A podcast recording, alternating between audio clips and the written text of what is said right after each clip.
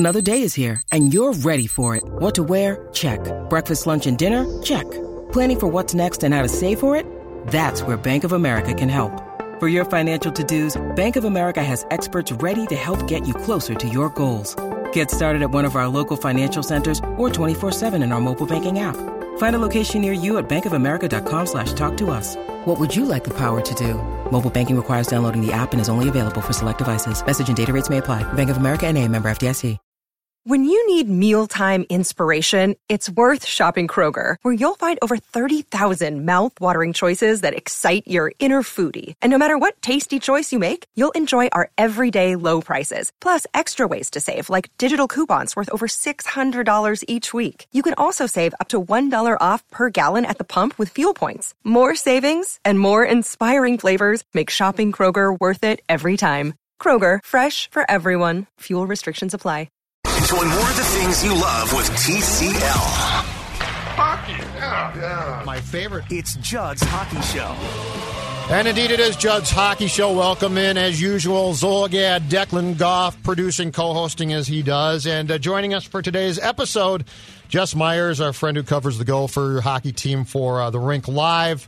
We don't know when the Wild's going to start. We don't know when the National Hockey League is going to start. For all we know, they are not going to start for months. But Gopher Hockey did start. And, Jess, I'm going to start you off with this one. The Gopher sweep Penn State, and then they sweep the Buckeyes. Am I wrong to, just from the eyeball test of four games, to tell you that this looks to me like it might be the best Gopher hockey team in quite some time? I would say this one goes back at least 5 years. We haven't seen a team this deep and this experienced. And having the solid goaltending that they're getting right away from Jack LaFontaine is something that we didn't see a year ago. I mean, we kind of knew what we were getting in Jack LaFontaine. He had been cast off from Michigan. He had transferred here. We kind of knew what to expect. He didn't have a great start last year, and there was a lot of rotating early in the season between him and Jared Moe, who was a freshman last year. But this year, LaFontaine has started out rock solid. And it's funny, I kind of got into it kind of in a friendly way with Bob Motzko this week, because last year Jared Moe played a couple of games, one at Michigan, one at Michigan State, played very well, got his first shutout of the season, or his first shutout of his career at Michigan State last year. So I said, if there's ever a time that Motzko is going to mix in Jared Moe as well as LaFontaine had played, you would think it would be these games coming up at Michigan State and Michigan. And Motzko kind of off the record said to me, hey, LaFontaine's got like a 96 saves percentage right now. How am I gonna put him on the bench now? I can't do it. It's like, I get it. That's why you get the big bucks. That's why they pay you a lot to be a coach, to make those tough decisions. Jess, I mean, I remember LaFontaine his freshman year when Kloos and those guys were still here, like 4 years ago, and obviously he had to sit out because of the transfer. But my God, that actually Gopher team was probably the last truly good team. They were a number one seed and got bounced in the first round of the playoffs. But it's kind of hilarious coming full circle, because I remember LaFontaine in Michigan as a freshman with still those guys like Kloos, which seems like eons ago. And who would have thought, literally 5 years later, here he is being the backstop for the Gophers and turning things around. Go back to 2014 when they lost the national championship game to Union in Philadelphia. Judd and I were there, came back on a very, very quiet charter that night after the game. But, the big talk then was that the Gophers are playing with guys that are 18 and 19 years old, and Union had all these guys that were 23, 24, that had played a couple years of juniors, that had started college later. It was supposedly an unfair advantage for Union. Well, that's just the face of college hockey. That's the way it works sometimes. Well, look at the Gophers now. I mean, I wrote about Noah Weber this week, a kid who hasn't seen the ice yet because he's had just a hellish array of injuries. He's 22 already and hasn't played a game. Wow. You've got Ben Myers, who came in, I think, as a 21-year-old freshman. Ben Myers is actually older as a sophomore than Brandon McManus, who's a senior. So the Gophers are playing this game a little bit more now, and you're seeing these guys that have been around forever. Add to that the fact that a lot of these guys committed to the Gophers, under the old rules when they were in about seventh grade. Think about Chaz Lucius. He's a guy who's probably going to play for the Gophers next year. He signed his national letter of intent. He committed when he was like 14 years old. So we've literally been hearing about him for close to a decade now as a potential Gopher. So that's just kind of the way it is. We used to joke in basketball that, hey, is that guy still there? How many years of eligibility does he have? That's kind of just the way it's becoming in college hockey now. They're old men. So, Jess, Bob's in his third year, correct? Motzko is? Correct. This is his third season. So I remember sitting by you in the Mariucci press box 2 years ago, so his first year, and we were talking about what he had to do, basically. Getting a program turned around is probably too strong. But to get the program, I think it's fair to say, on the track that he wanted it. And I remember one of the things that you brought up immediately was the blue line and the defense, and the fact that there were, certainly at that point in time, there were some players, but they probably didn't have the type of blue line, the depth that Motzko was going to want or need. It seems like that has definitely turned a corner, and it really seems like if there is a potential strength here, and youth as well, that it's back there. This defensive core, to me, seems to be, if not ideal, something probably very close to what Motzko would consider to be his perfect defensive core. When you talk to Bob Motzko after a loss, and granted, I haven't done it, since early March last year, because they didn't play for a long time, and then they're 4-0 this season. But if you talk to Bob Motzko after a loss, one thing he tends to point out more than just about anything as faults for a loss, or the reasons the team lost, is turnovers. Turnovers stick in his head like nobody's business. And, even in games they've won, when there's been a bad turnover, he'll bring it up and say, we turned the puck over 3 times in our own zone on that play. These are the kinds of things that really stick out at him. Now, anybody can make a turnover, but it falls on the defense more often than not, that you're that last linebacker, you're there, you're keeping the puck away from your own goalie.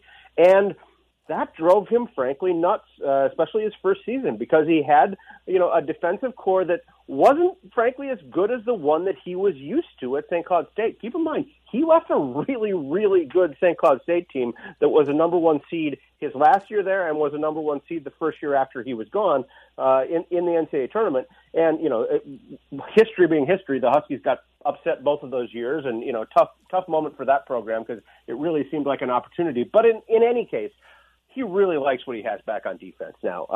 You look at, all the young guys they had to play last year, and tons of turnovers in the first half of the season last year, and you saw those guys kind of grow into the defensemen that you knew they could be. I'm thinking specifically of Ryan Johnson and Jackson Lacombe, two guys who were, in the 30s in the NHL draft. One of them was a late first rounder, the other one was an early second rounder. So guys that obviously the scouts at least think have an NHL future. You add to that this year with Brock Faber, who's a freshman out of Maple Grove. He's played for USA Hockey the last 2 years. And Kester, who is from Chaska, and Mike Kester, I was blanking on his first name, who has turned out to be one of those guys that's just a great puck handler back on the blue line. So really solid defensive core. Now here's where it gets really interesting. USA Hockey called on Monday, and they said, oh, yeah, those great defensemen you want, we're going to take 3 of them away for about the next month. And have them come play for Team USA in the World Juniors, most likely. I mean, they took Brock Faber, they took Ryan Johnson, and they took Jackson Lacombe. So the Gophers will have those 3 against Michigan State Thursday and Friday. They will not have them against Michigan early next week. That's the bad news. Here's the good news. Michigan is losing 6 players to the World Juniors, 5 of them to Team USA, and Owen Power, their hot rookie defenseman, is going to Team Canada. So it's going to be a weird series among what I think are the top 2 teams in the Big Ten, with a lot of key pieces missing, especially on the blue line. Jess, I won't bring up the St. Cloud State memories. You almost triggered some bad times up there. But I did notice when you were talking about Motzko buzzwords and you guys were talking about the defense, another one that literally came to mind when I used to talk to him too, something that Bob absolutely loves, and if it's working, he's going to always bring it up, and if it's not, he's going to bring it up to face-offs. The guy loves to bring up the face-off circle, and it's almost comical how much he literally puts so much stock in it. Myers is damn good, too. Yeah, I was just going to say, Keep an eye on Ben Myers when he's in the face-off circle, because not only is the guy built like a fire hydrant, I mean, the great line we got in the off-season is, these guys couldn't really go anywhere. They couldn't really do much as far as workouts, so it was kind of them, on their own, lifting weights in their rooms or, at the rink when they could. Jack LaFontaine, who's just the king of the quotes, he said, number one, they have what's called the hockey house. There's always one house near campus that has like 8 hockey players living in it. Well, this is a house that's been passed down from year to year to year, and there's 8 guys living there this year. He said they put all of their weight stuff out in the front yard like it was Malibu Beach or something like that, or Muscle Beach, in Southern California. And they would just be out front, outside every day, lifting weights. And then he said Ben Myers didn't really participate in that. He just was in his room all summer doing pull-ups and sit-ups and push-ups and, you know, all of those exercises that we learned when we were a kid. And LaFontaine's line was, the guy looks like a silverback gorilla right now. So, you know, he's a guy that I still say, if you come across the middle with your head down and conditions are just right, he's going to light somebody up pretty well. You know, he's fun to watch. But, yeah, in the faceoff circle, he's fantastic. And that's such a huge thing. I remember early last season, they lost a game to Notre Dame where, you know, the faceoffs were incredibly lopsided, where Notre Dame was starting every faceoff with the puck. And that just kills you, especially when you're behind and trying to get some puck possession and rally and create some offense. When every time the puck is dropped, you're chasing, that really hurts the team. So just back to puck control, too, and the lack of miscues. And I don't know if this statistic is kept officially. It's probably not. But and I tweeted about this, and I think that you responded after my tweet with a tweet about faceoffs. But it looked to me like in the four games so far, the Gophers just puck possession period, so just like puck possession time, is really impressive. And you know what's nice, too? And I know it's not ideal in 2020, but you know what's nice to see, too? This looks like the first Gopher hockey team in a long time that can use the Olympic ice to its advantage because it's fast enough and skilled. And so it just looked to me, and this might change against potentially better competition, but the puck possession by Motzko's squad so far looks fairly dominant. Keep in mind, and I always go back to this, 1950s, there wasn't much left of the Soviet Union after World War II. And a guy named Anatoly Tarasov, who had never played hockey, got handed a manual, and the Russian Sports Federation said, here, create a hockey program for the Soviet Union, and it's got to be the best in the world. And within 5 years, it was the best in the world. Yep. Here's the basic secret that Anatoly Tarasov figured out about hockey. If you have the puck, the other team can't score. You know, so it seemed like such a basic thing, but nobody had ever thought of that. Just like, don't ever give up the puck. Don't shoot it unless you can just pop it into the net. He didn't hold like dump and chase. Hold on to it. Yeah. That was the Canadian style, the dump and chase, and it still is, for goodness sake. Yep. You know, and we've seen other advances in hockey since then, you know, the neutral zone trap being a very obvious one that, you know, we're still trying to overcome because that seemed to set the game back pretty seriously. But, yes, talking about this year's Gophers, they win faceoffs and they hang on to the puck, and they're out-shooting teams by a pretty wide margin, with the exception of Penn State, because it seems like at least one game Penn State will outshoot anybody because they shoot the puck first, last, and always. It's just this year they don't have the horses to do it like they did last year when they won the Big Ten. Yeah, Penn State's not good. Penn State did not look good. Yeah, and you know, what's weird, and this is just Big Ten hockey apparently, but you know, you say anybody can beat anybody, but Michigan looked really good to start the season, and then for some reason they get swept by Notre Dame in Ann Arbor in a two-game series. And, you know, Notre Dame made a goalie change, and, you know, they're playing better. But, you know, let's be honest, Notre Dame plays some boring hockey. I mean, this is the knock on Jeff Jackson's team is they play incredible defense, and you know, that's it. He wants to win every game 1-0, and you know, he wins a lot of them 1-0. But, you know, Wisconsin's had a setback. They've had 4 players out with COVID. They get swept by Arizona State last weekend, which I don't think anybody saw coming because Wisconsin's got a ton of talent, but they just haven't put things together yet. And this Michigan State team that the Gophers going to see, who knows? I mean, you know, I don't know what they're going to put on the ice on any given night. Although I know they have good goaltending, so that should be fun to watch. Jess, a player who's really impressive in these first few games has been Scott Reedy. I mean, this guy already has 3 goals, and I know he's a senior this year, and I remember when he was a freshman, and it seems like he's definitely coming into his own here in his senior year with the Gophers. Interesting case in Scott Reedy, because all the guy who does is score goals. You know, he's not a real vocal guy. You know, he's never had a letter on his sweater, anything like that. But quietly, I say, led the team in goals with 15 last year. He's leading the team in goals now with 3 in their first 4 games. Almost had another one, but it was called back because of a high stick. So he, you know, he kind of joked that every goal he scores this year is going to be reviewed because he's that guy that winds up sitting there waiting for the refs to go over the video. But interesting case. He's from Prior Lake. He's one of the rare Twin Cities kids and Minnesota kids who winds up with the Gophers having never played any high school hockey. He came through, you know, kind of the AAA route in Shattuck and all of those places, and, you know, never donned a high school hockey sweater. Really? But, again, kind of the changing face of hockey in 2020, and, you know, we're seeing a lot more of that, obviously. So he's been good. A lot of guys have been good. I have a question about one player who I think is incredibly talented. And when I notice him, he's fantastic. And my question to you is, why don't I see him more? And Can I guess? Of course you can, because you'll get it. Is he European? Yes. Keep going. Why is Sampo Ranta? Why? I mean, my God, Jess, when he makes moves and plays with the puck, you literally are like, that is a professional, that is a National Hockey League skilled player. And then I will go 2.5 periods and barely hear the kid's name, and I don't understand it. Well, let's just put a little bit of Gopher hockey history out there. Okay. I can remember another really, really good European player who would disappear for times, and he wound up making about $100 million in the NHL. I'm talking about Thomas Vanek. Oh, I know. Yeah, I know what you're talking about. You're torturing me. And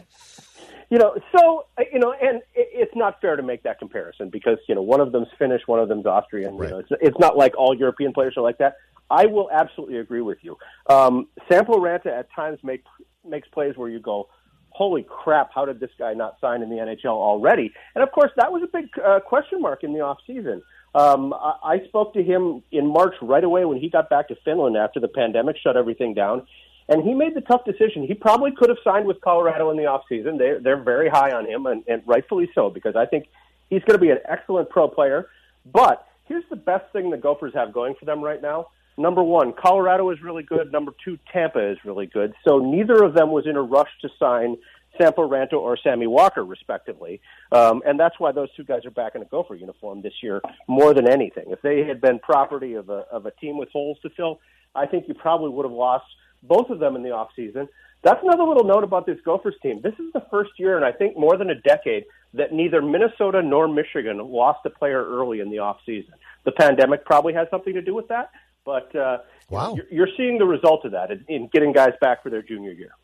Jess, so obviously the first half air quotes, wraps up at the end of next week with them playing Michigan and Michigan State. And I know Bob teased the media, was it this week or last week, that I've been told you're probably going to see it soon, but I've been told that for 3 weeks now. Is there an expectation when the second half of the schedule comes out? There's an expectation. There is always a big expectation. Whether there's any fact behind that, we don't know. And here's the issue. Bob Motzko said it. Coaches are planners. Coaches are guys who want to know, a year in advance, 2 years in advance, who their non-conference schedule has, where they're going to be staying on the road. Yep. Bob Motzko's that kind of guy. They're going nuts, frankly. And, these guys are not ashamed about saying, Big Ten hockey's got some issues here. This is the problem that some envisioned 10 years ago when we knew that Big Ten hockey was going to happen.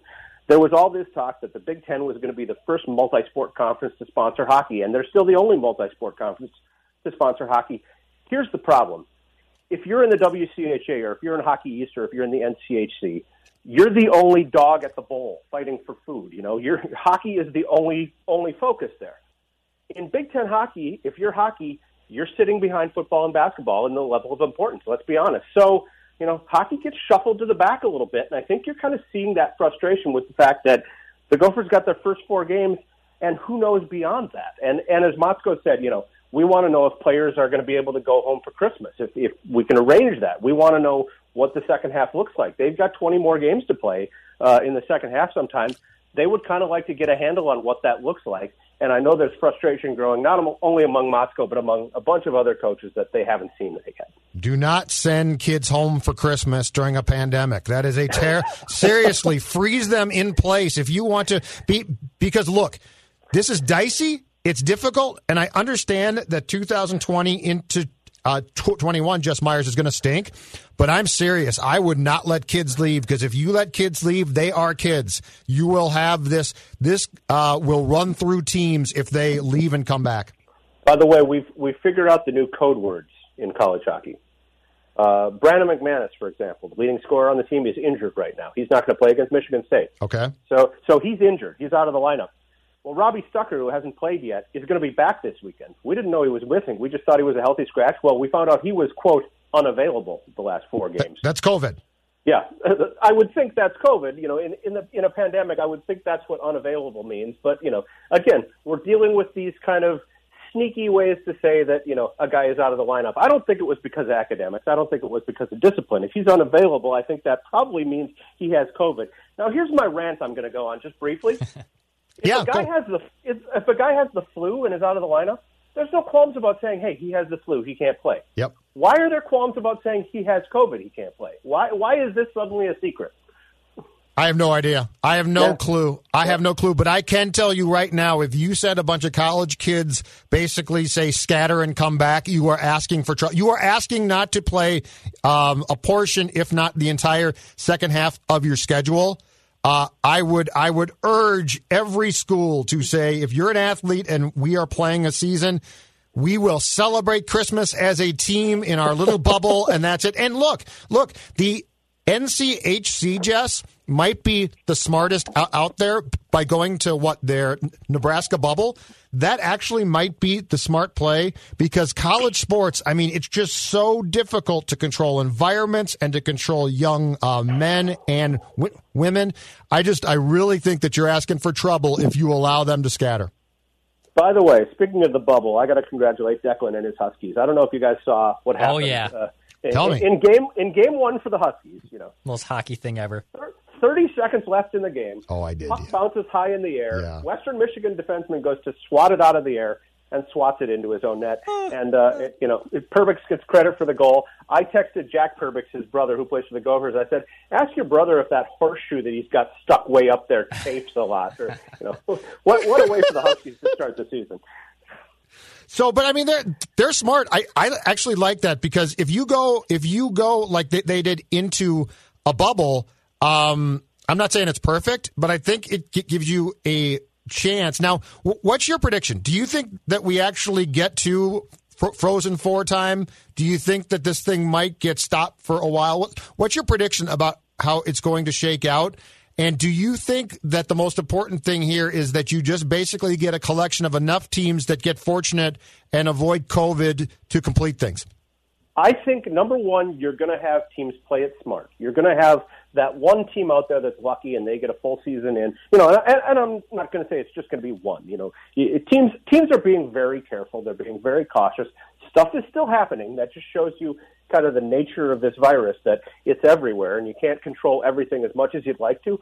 But I think we're going to have some form of NCAA playoffs. They've talked about doing it all in one site.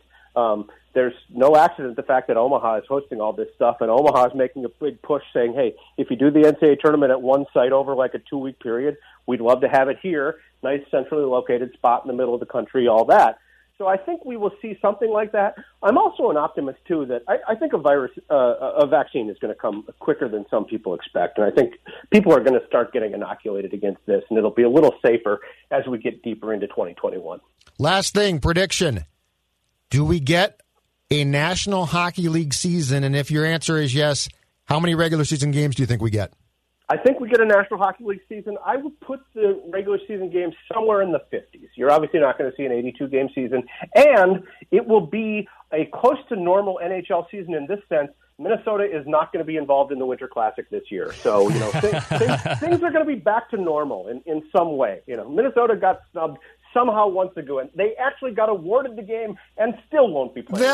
They'll get one event. You know what? I just like the fact that they're going to have, in about 2 years, they're going to have about 25 jerseys, Jess. That's what I like. The Wild's going to have a jersey that's going to be different, a combination for every single damn game at the rate we're going.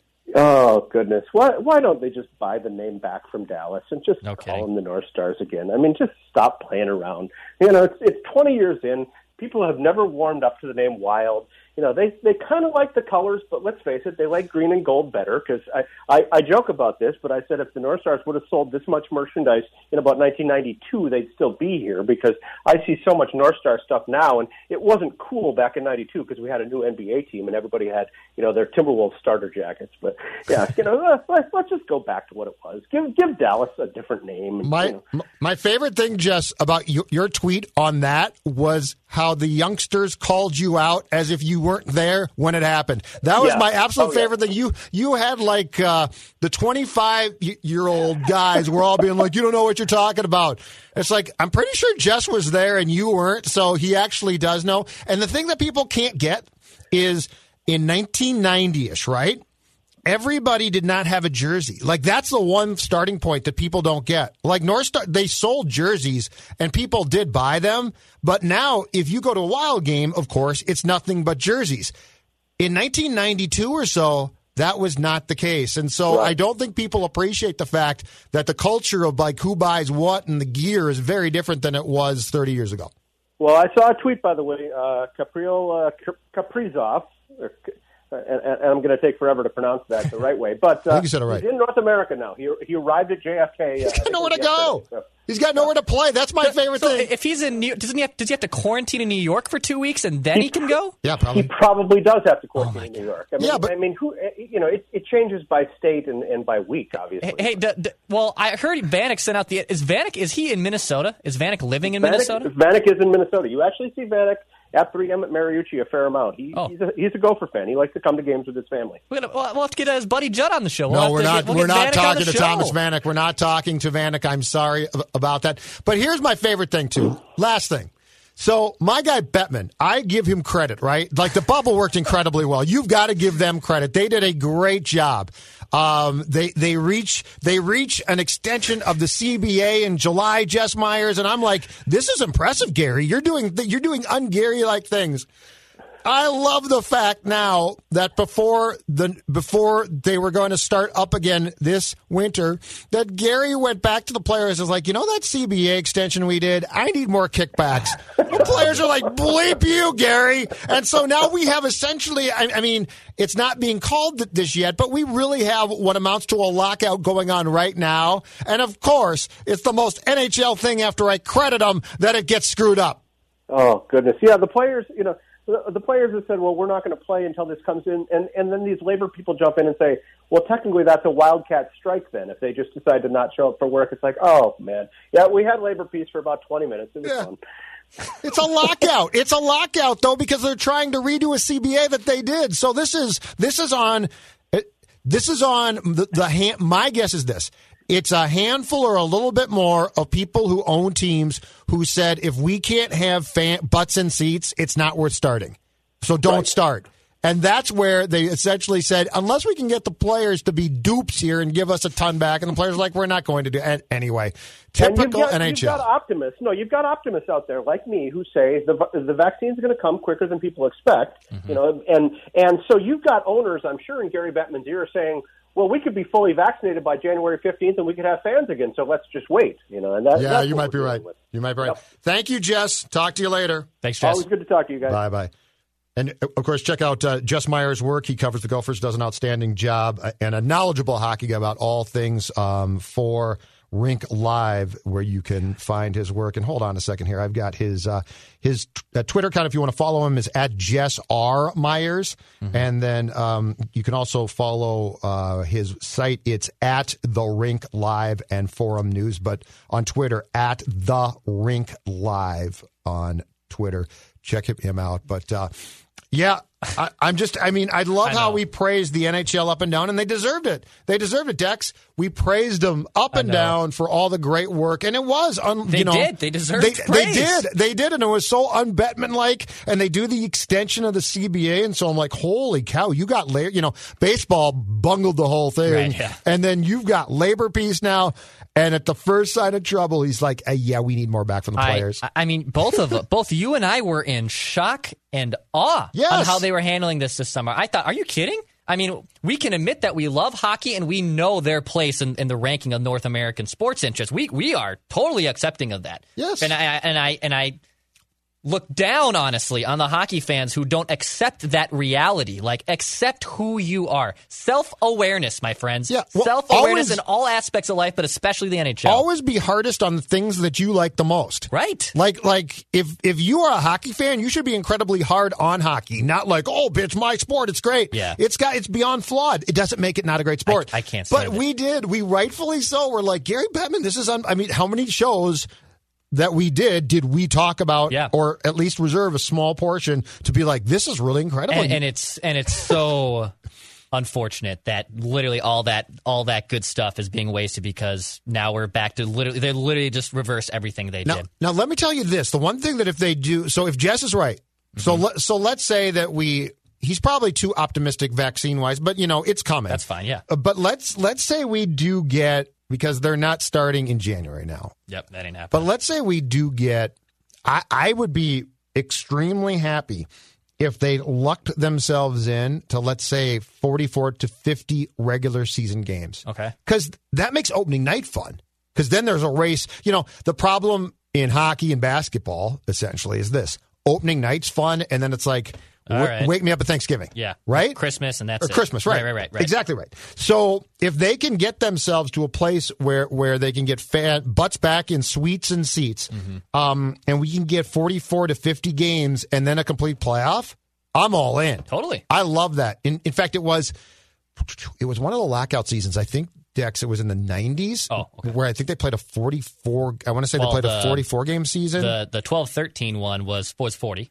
Okay, I think it was 41. But I loved it because opening night meant something. Correct. Like every game was a race to the playoffs. Correct. So anyway, but it's just hilarious. It's so funny that because both of us have been hard on the league and Bettman before, so we backed so far off to be like, okay, we're going to have to.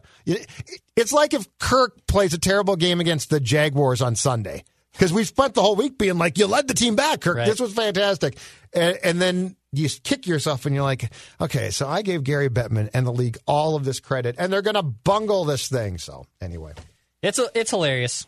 I think best, I mean, Judd, you think probably is even Feb 1? Is that, do you think that's even possible? Chances of a Feb 1 start. Yeah, I think it's possible. Now, because realistically, after they played the season that they did that ended, what's training camp have to be? A couple weeks? 3 weeks? Three weeks probably. Like, you play an exhibition game or two. So that means if everyone can get to the end, I believe Russo had the majority of the Wild players are back in Minnesota. Okay. Not all of them, but I believe the majority, more than Fiala two-thirds. I believe Fiala is back. He's all I care about. So, yeah, exactly. And as long as Fiala's back, I'm fine. If most of the guys are back, so that means the quarantine has already started, so that's huge. I think actually the biggest hiccup is probably the Canada guys. Like, Foligno's still in Canada. Like, if Foligno leaves, yeah, and that's the issue. Well, and I believe Foligno's in Canada. Well, I think Foligno, but certain. But what's our quarantine here? Because if Foligno leaves Canada and comes here, I think he just have to quarantine for I guess. I think the problem quarantine is now in America. I think it's 7. I think or 7 or 10. It's no longer the 14 like it used to be. I believe it varies in states. But it's still federal. 14 in Canada, right? Yes. Because the bigger problem would be guys leaving the states to go to Canada to play. Yeah. But then we're supposed to supposedly, unless things change, get the all-Canadian division. So once they're in Canada, they got to quarantine for 14 days, and then they're going to play in Canada, and the Canadian teams as of right now won't leave Canada. Right. Because we'll get the Canadian division, and then we'll get the Wild being in the West or whatever. I mean, I just want the season to start at some point. I'm fine for now. Me too. But if these idiots, if they actually go into what amounts to a lockout, it's not a wildcat strike because it's not on the players, because you can't work out a CBA and then be like, but we need more kickbacks, and then say, oh, you are striking because you won't give us more kickbacks on an agreement that we had in July. Doesn't work that way. What was the point of the original renegotiated CBA then? Like, if they just didn't even renegotiate or something, then yeah. I don't know. We could go on for hours. Let's not go there. Anyway, Gopher Hockey is fun. It's exciting. And I will say this. If they're good, I'll watch a lot. Yeah. At this point in time, I will watch a lot. I watched the last two series. I was impressed. All right, Judd's Hockey Show. We'll probably be back with, at the very least, reckless speculation next week? I've got reckless speculation. I have an idea for you. Yep. All right, we will talk to you later. Thanks to Jess Myers of The Rink Live for joining us. Your dog is more than just your bestie with the cutest face ever. Get to know them on a genetic level with Embark Vet. Developed by veterinarians and PhDs, Embark screens for more than 215 genetic health risks across more than 350 breeds. It's top-notch science for your top-notch pup. Go to EmbarkVet.com and use promo code DNA, that's DNA, to get $60 off an Embark Breed and Health Kit or Purebred Kit with free shipping. That's promo code DNA to save today.